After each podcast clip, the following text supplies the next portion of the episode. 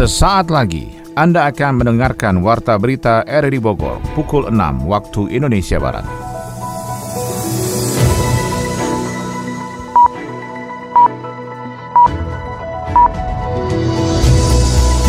Selamat pagi dan salam jumpa. Kembali kami hadir dalam Warta Berita edisi hari ini, Jumat 11 Maret 2022. Siaran ini bisa Anda dengarkan melalui audio streaming pada aplikasi Radio Play di perangkat smartphone Anda dan turut disiarkan Radio Tegar Beriman Kabupaten Bogor. Berita utama hari ini adalah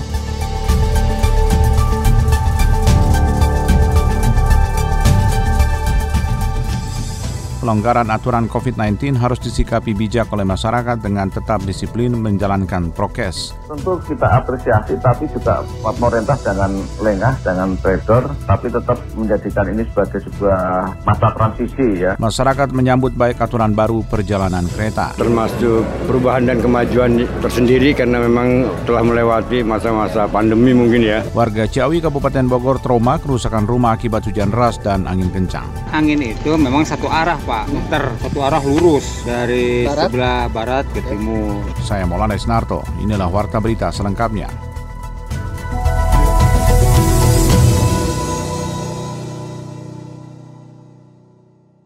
Ketua Harian YLKI Tulus Abadi mengingatkan pelonggaran mobilitas warga, khususnya sektor transportasi, harus disikapi dengan bijak oleh masyarakat dengan tetap disiplin menjalankan protokol kesehatan. Kita ikuti laporan Adi Fajar Nugraha. Sejumlah kebijakan dalam penerapan PPKM level 2 Jawa dan Bali mulai diperlonggar. Teranyar Menko Kemaritiman dan Investasi Luhut Binsar Panjaitan mengatakan pemerintah memutuskan untuk membebaskan syarat antigen maupun tes PCR bagi pelaku perjalanan domestik. Pembebasan tes tersebut berlaku untuk semua moda transportasi, baik udara, laut, dan darat. Selain itu, pelaku perjalanan luar negeri atau PPLN dengan tujuan Bali saat ini juga telah dibebaskan dari karantina. Dalam rangka transisi menuju aktivitas normal, pemerintah akan memperlakukan berbagai kebijakan sebagai berikut. Pertama, pelaku perjalanan domestik dengan transportasi udara, laut maupun darat yang sudah melakukan vaksinasi dosis kedua dan lengkap, sudah tidak perlu menunjukkan bukti tes antigen maupun PCR negatif. Hal ini ditetapkan dalam surat edaran yang diterbitkan oleh kementerian dan lembaga terkait. Sementara itu, Ketua Harian Yayasan Lembaga Konsumen Indonesia Tulus Abadi mengatakan adanya pelonggaran pada sektor jasa transportasi harus disikapi dengan bijak oleh masyarakat dengan tetap disiplin menjalankan protokol kesehatan ketat. Tulus juga menilai kebijakan pelonggaran yang diambil pemerintah merupakan transisi menuju era kehidupan normal. Tentu kita apresiasi, tapi juga pemerintah jangan lengah, jangan trader,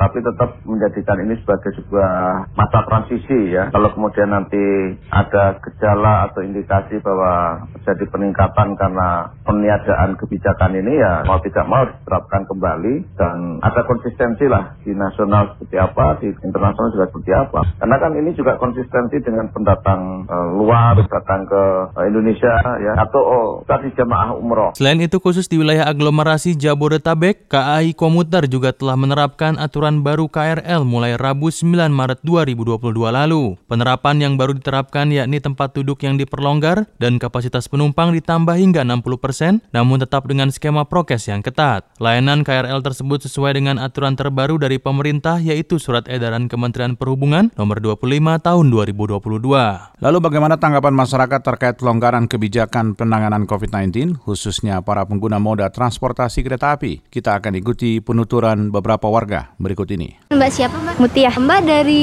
mana mau ke mana mbak? Dari Jakarta mau ke sini Lewiliang. Sekarang kan KRL sudah nggak berjarak nih. Nah pendapat mbak sendiri itu gimana sih? Seneng sih, karena bisa duduk juga gitu. Tapi uh, walaupun udah nggak berjarak, kita tetap menjaga prokes gitu kak. Mas dari mana mau ke mana mas?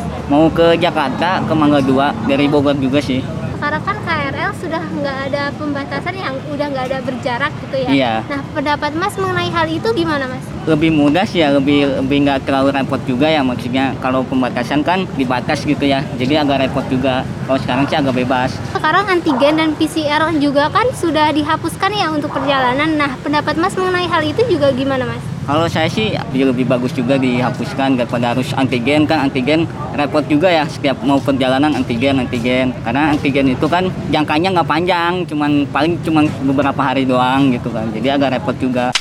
Dengan Bapak siapa? Joko. dari Depok mau ke Bogor, setelah dari Bogor pulang lagi ke Depok. Bapak sekarang kan KRL sudah tidak berjarak ya Pak. Betul. Nah, menurut pendapat Bapak mengenai hal tersebut gimana Pak? Ini suatu apa namanya termasuk perubahan dan kemajuan tersendiri karena memang telah melewati masa-masa pandemi mungkin ya. Mudah-mudahan ke depannya bisa normal kembali seperti sedia kala gitu. Lalu untuk antigen dan PCR kan sekarang sudah dihapuskan ya Pak ketika akan melakukan perjalanan. Nah, pendapat Bapak mengenai penghapusan antigen dan PCR ketika melakukan perjalanan itu gimana Pak? Ya saya rasa lebih baik juga, lebih bagus juga karena memang sudah boleh katakan terkondusifkan situasinya dan situasinya memang betul-betul sudah melewati masa pandemi atau masa covid gitu mbak. Menurut saya bagus mbak. Memang jadi tidak ada suatu apa namanya tambahan-tambahan yang sifatnya menjadikan suatu kegiatan tambahan gitu loh. Menurut saya lebih bagus mbak. Dengan Ibu siapa? Yuni, aku mau ke Kuningan, Jakarta. Sebenarnya sih harus masih berjarak ya, karena kan si coronanya masih ada. Jadi harusnya kita harus masih apa social distancing gitu. Masih ngeri-ngeri aja sih kalau misalnya nggak ada jarak gitu ya.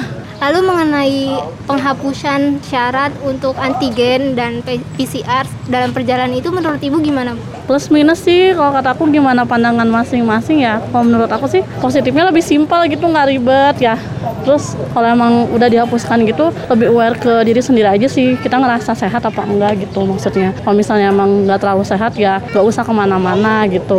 Kalau misalnya menurut kita kita sehat gitu nggak sakit ya udah nggak apa-apa gitu maksudnya. Kan yang kenal diri kita kita sendiri ya maksudnya. Ya gitulah lebih aware aja gitu.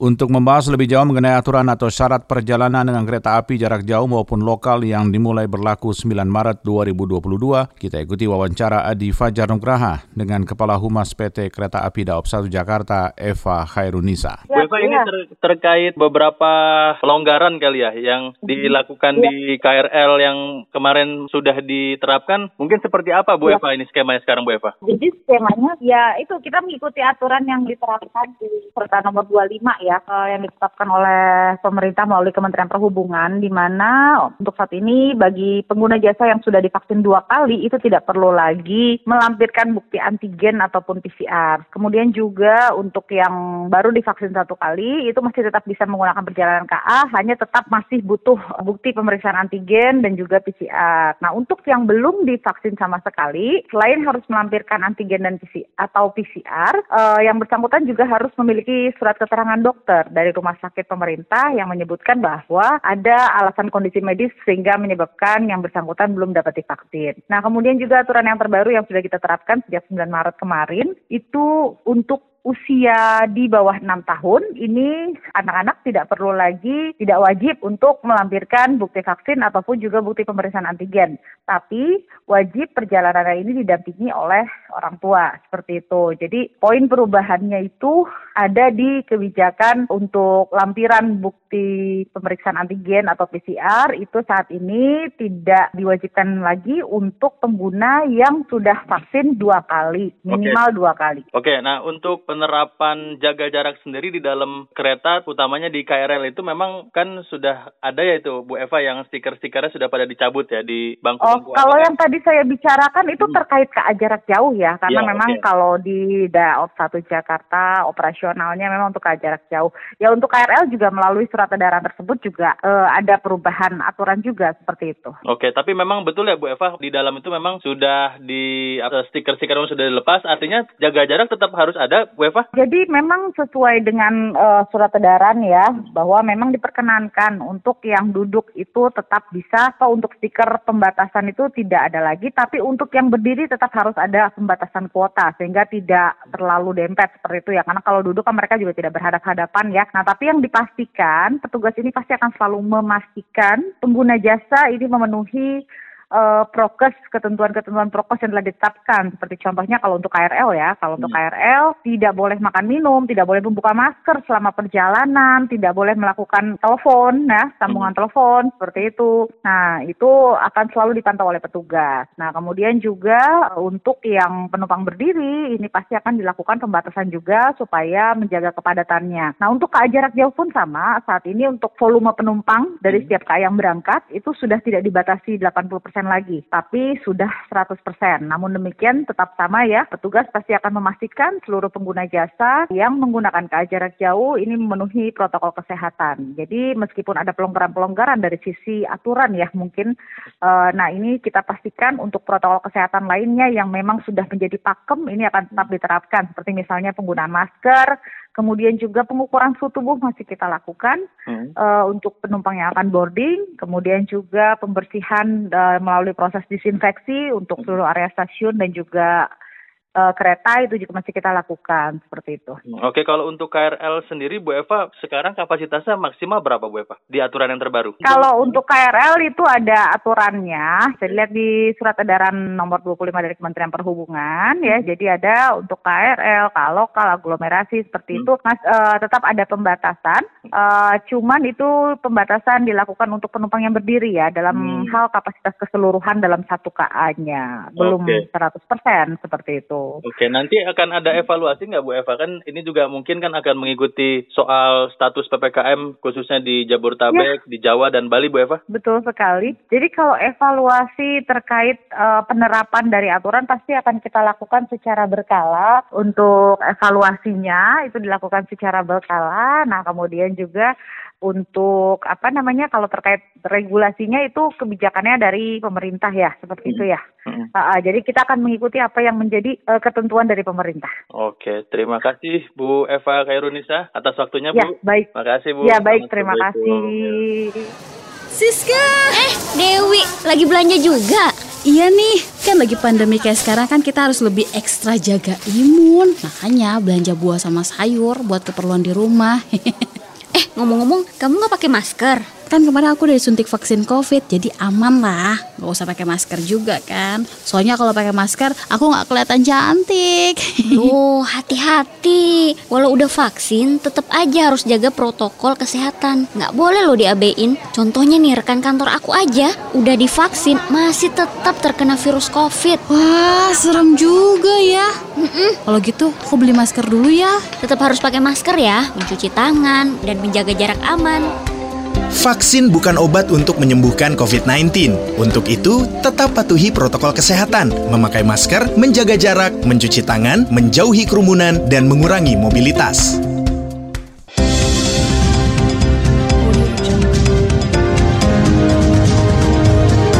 Anda tengah mendengarkan Warta Berita RRI Bogor. Jenazah korban kecelakaan lalu lintas yang terjadi pada Selasa malam 8 Maret 2022 hingga kini masih berada di Rumah Sakit Sukanto, RS Polri Kramat Jati, Jakarta Timur. Korban berjenis kelamin perempuan berumur sekitar 70 tahun tewas setelah tertabrak mobil saat menyeberang di Jalan Tol Jagorawi kilometer 39800B arah Jakarta Bogor Utara, Kota Bogor. Saat kejadian, korban tanpa identitas itu diketahui memakai jaket hoodie warna biru tua, celana kain panjang warna biru, dan memakai sandal warna krem. Korban yang memiliki tinggi sekitar 155 cm memiliki rambut hitam ikal pendek. Bagi warga yang merasa kehilangan anggota keluarga dengan ciri-ciri di atas, bisa menghubungi ke unit Gakum Lalu Lintas Polresta Bogor Kota. Beralih ke info lainnya tentang warga Ciawi Kabupaten Bogor dihantui hujan deras dan angin kencang yang terjadi di Desa Cilengsi, Citapen, Jambu Lubuk, dan Desa Bendungan. Laporannya akan disampaikan Yofri Haryadi. Warga Kecamatan Ciawi Kabupaten Bogor masih dihantui ketakutan akibat hujan deras dan angin kencang yang terjadi di Desa Cilengsi, Citapen, Jambu Lubuk, dan Desa Bendungan. Awan pekat diselimuti kabut dan hujan deras itu pun mengakibatkan beberapa atap rumah warga rusak. Akibat angin kencang sesaat sebelum hujan deras terjadi terjadi pada Rabu malam kemarin. Salah seorang warga kampung Cipauk Desa Cilengsi, Mumu, mengatakan angin kencang berhembus dari arah barat menuju timur dan merusak atap rumah warga yang kebanyakan terbuat dari asbes. Dan kami siang, warga yang rumahnya rusak tengah memperbaiki dan beberapa di antaranya menutup sementara atapnya yang rusak menggunakan terpal. Nggak ada aneh lagi karena itu cuaca ya Pak ya, dari hmm. cuaca. Nah angin itu memang satu arah Pak, muter satu arah lurus dari barat? sebelah barat ke timur. Sekarang proses perbaikan perbaikan sedang ah, berjalan. Alhamdulillah proses perbaikan sekarang sudah berjalan oleh pemilik rumah itu sendiri. Menyikapi kondisi cuaca ekstrim yang membayang-bayangi wilayah Ciawi, Kabupaten Bogor itu pun, Kepala Seksi Pemberdayaan Masyarakat Kecamatan Ciawi, Eti Sunaryati menjelaskan untuk bantuan warga terdampak bencana sudah dapat diusulkan dan dikoordinasikan dengan Dinas Perumahan Kawasan Permukiman dan Pertanahan DPKPP Kabupaten Bogor untuk bantuan kerusakan rumah akibat bencana. Kita tanggapi langsung secara gercep, kita turun langsung asesmen ke lokasi, dicek. Nah setelah itu kita bikin laporan sendiri sambil menunggu laporan tertulis dari desanya. Jadi kita sistemnya langsung lapor ke secara tertulis ke BPBD. Nah, dengan kalau umpamanya bencananya di luar kebakaran, kita minta bantuan ke eh, DPKPP untuk perbaikan rumah karena bencana alam puting beliung, tertimpa pohon, ataupun eh, longsor. Lebih lanjut, tim asesmen akan melakukan cross-check lapangan dan evaluasi kerusakan akibat bencana. Eti menambahkan ada tiga klasifikasi bantuan dari DPKPP kepada rumah warga yang rusak, yakni klasifikasi 1 sebesar 15 juta rupiah, klasifikasi 2 20 juta rupiah, dan klasifikasi 3 sebesar 25 juta rupiah. Bantuan berupa bahan material yang dikoordinasikan dengan pemerintah desa setempat. Info ekonomi, tingginya harga minyak dunia menjadi dilematis bagi pemerintah. Bank Indonesia mengungkapkan indeks keyakinan konsumen turun menjadi 113,1 per Februari 2022. Kita akan ikuti rangkuman info ekonomi bersama Adi Fajar Nugraha. Harga minyak dunia telah menjadi 130 US dollar per barel, namun pemerintah masih menahan harga BBM yang banyak dikonsumsi oleh masyarakat. Pengamat ekonomi dan energi Universitas Gajah Mada Fahmi Radi menilai, kondisi saat ini menjadi hal yang dilematis bagi pemerintah. Menurutnya, jika harga BBM tidak dinaikkan, beban APBN akan semakin berat, pun jika dinaikkan akan menyulut inflasi yang memperburuk daya beli masyarakat. Ia berpandangan BBM tak dinaikkan dulu hingga akhir Maret 2022. Menurutnya, untuk mengurangi beban APBN bisa dilakukan dengan dua cara. Pertama, beban APBN dialihkan ke Pertamina. Untuk itu, negara tidak perlu membayar kompensasi kepada Pertamina dalam tiga bulan ke depan. Kedua, subsidi silang menggunakan dana APBN dari sektor energi lain. Salah satunya menggunakan dana APBN APBN dari hasil ekspor batu bara yang harganya tengah membumbung tinggi hingga mencapai di atas 400 US dollar per metrik ton. Sementara Direktur Eksekutif Revo Miner Institute, Komaydi Notonegoro mengatakan, jika kenaikan BBM ditahan akan memberatkan pemerintah. Menurutnya jika terus ditahan, ke depan akan memberikan efek yang luar biasa terhadap ekonomi nasional. Menurutnya kalaupun harus dilakukan penyesuaian harga BBM, sebaiknya dilakukan secara bertahap sehingga tidak mengagetkan masyarakat. Bank Indonesia mengungkapkan indeks keyakinan konsumen turun menjadi 113,1 per Februari 2022. Padahal pada Januari lalu, indeks keyakinan konsumen masih berada di posisi 119,6. Hal itu terungkap setelah Bank Sentral melakukan survei konsumen. Kepala Departemen Komunikasi Bank Indonesia Erwin Haryono menjelaskan, turunnya keyakinan konsumen karena ekspektasi konsumen pada kondisi ekonomi mendatang menjadi terbatas akibat pandemi COVID-19. Lebih lanjut, Erwin menjelaskan konsumen masih memiliki persepsi terhadap kondisi ekonomi yang tidak sesuai dengan yang diharapkan. Berdasarkan kelompok usia, masyarakat lanjut usia di atas 60 tahun memiliki indeks keyakinan paling rendah, yakni 93,5. Sementara itu masyarakat dengan usia antara 20 hingga 30 tahun menjadi yang tertinggi yakni 117,1. Indeks kondisi ekonomi saat ini juga turun dari 100,9 menjadi 95,5. Erwin mengatakan hal tersebut terjadi sebab sejumlah indeks pendukung seperti indeks penghasilan saat ini juga turun dari minus 9,4 menjadi 102,5. Dari dunia olahraga, Dinas Pemuda dan Olahraga Kabupaten Bogor berencana memasukkan olahraga tradisional menjadi ekstrakurikuler di sekolah. Kita ikuti laporan Ermelinda. 40 guru dari jenjang sekolah dasar se-Kabupaten Bogor mengikuti bimbingan teknik olahraga tradisional jenjang SD di Hotel Mega Mendung Permai, Kecamatan Mega Mendung, Kabupaten Bogor. Bimtek olahraga tradisional ini merupakan program lanjutan angkatan ke-8 yang sebelumnya diselenggarakan. Kepala Dinas dan Pemuda Olahraga Kabupaten Bogor Asnan mengatakan Bimtek ini menyasar guru-guru SD sebagai upaya pelestarian kebudayaan. Menurutnya tidak sedikit olahraga tradisional yang ada ada mulai tergerus. Padahal banyak olahraga tradisional yang bisa dijadikan prestasi seperti egrang, galaksin, bakyak, dan lainnya. Kadispora juga menyebut selain melestarikan kebudayaan lewat olahraga tradisional ini, BIMTEK juga untuk menghasilkan prestasi di olahraga tradisional. Dispora juga berencana olahraga tradisional ini bisa masuk ekstrakurikuler di sekolah, namun hal ini harus dikoordinasikan dengan Dinas Pendidikan. Dengan supaya nanti yang ngurus SD itu ya dan Nah nanti kita koordinasi dengan distrik seperti waktu saya di DLH pun untuk pendidikan lingkungan masukkan ke itu mudah-mudahan. Ini juga salah satu yang harus kita dorong distrik untuk memasukkan ke sekolah supaya nanti olahraga tradisional ini tidak hilang. Dari mulai sejak ini sudah di, diberikan apa namanya keahlian atau keterampilan maupun informasi terkait dengan olahraga tradisional tadi. Di tempat yang sama, Kabit Kebudayaan Olahraga Tradisional dan Pelayanan Khusus Dispora Kabupaten Bogor Elwi juga menjelaskan kegiatan ini merupakan BIMTEK Angkatan ke-8. Nantinya peserta yang sudah mengikuti BIMTEK akan mendapatkan peralatan olahraga tradisional. Adapun narasumber yang diundang adalah ahlinya dalam olahraga tradisional memang spesialisnya untuk di tradisional ya memang beliau beliau ini salah satu yang memang di ilmunya ya. Mudah-mudahan dengan menghadirkan beliau ini nanti materi-materi yang akan disampaikan ke para peserta bintek juga nanti bisa diteruskan dan diaplikasikan di lapangan. Menurut pun yang jelas yang pertama intinya ya ini budaya kita supaya tidak hilang ya. Jadi memang ini juga kita masih cukup luar biasa berpikirnya karena salah satu tantangan kita ada gadget ya yang sudah masuk cabur dan perlu kita ketahui juga bahwasanya masing-masing anak pun gadget pasti punya. Sementara olahraga tradisional juga sendiri sudah istilahnya sekarang dari mulai pemerintah pusat sampai ke daerah sudah digalakkan untuk menjadi prestasi depannya gitu. Tujuan dari kegiatan ini tidak lain Dispora ingin lebih memasyarakatkan otrat di lingkungan pelajar Kabupaten Bogor, memelihara dan melestarikan otrat agar tetap eksis dan berkembang, serta rangkaian dari persiapan untuk keikutsertaan pada pelaksanaan Festival Otrat tingkat Kabupaten Bogor tahun 2022.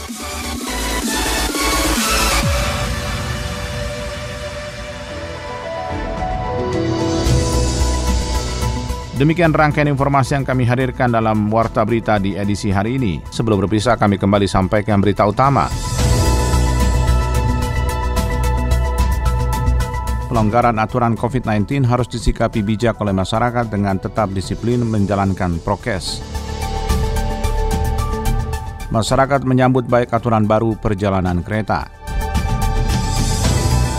Warga Ciawi, Kabupaten Bogor trauma kerusakan rumah akibat hujan deras dan angin kencang. Mewakili kerabat kerja bertugas, saya Maulana Estarto mengucapkan terima kasih. Selamat pagi.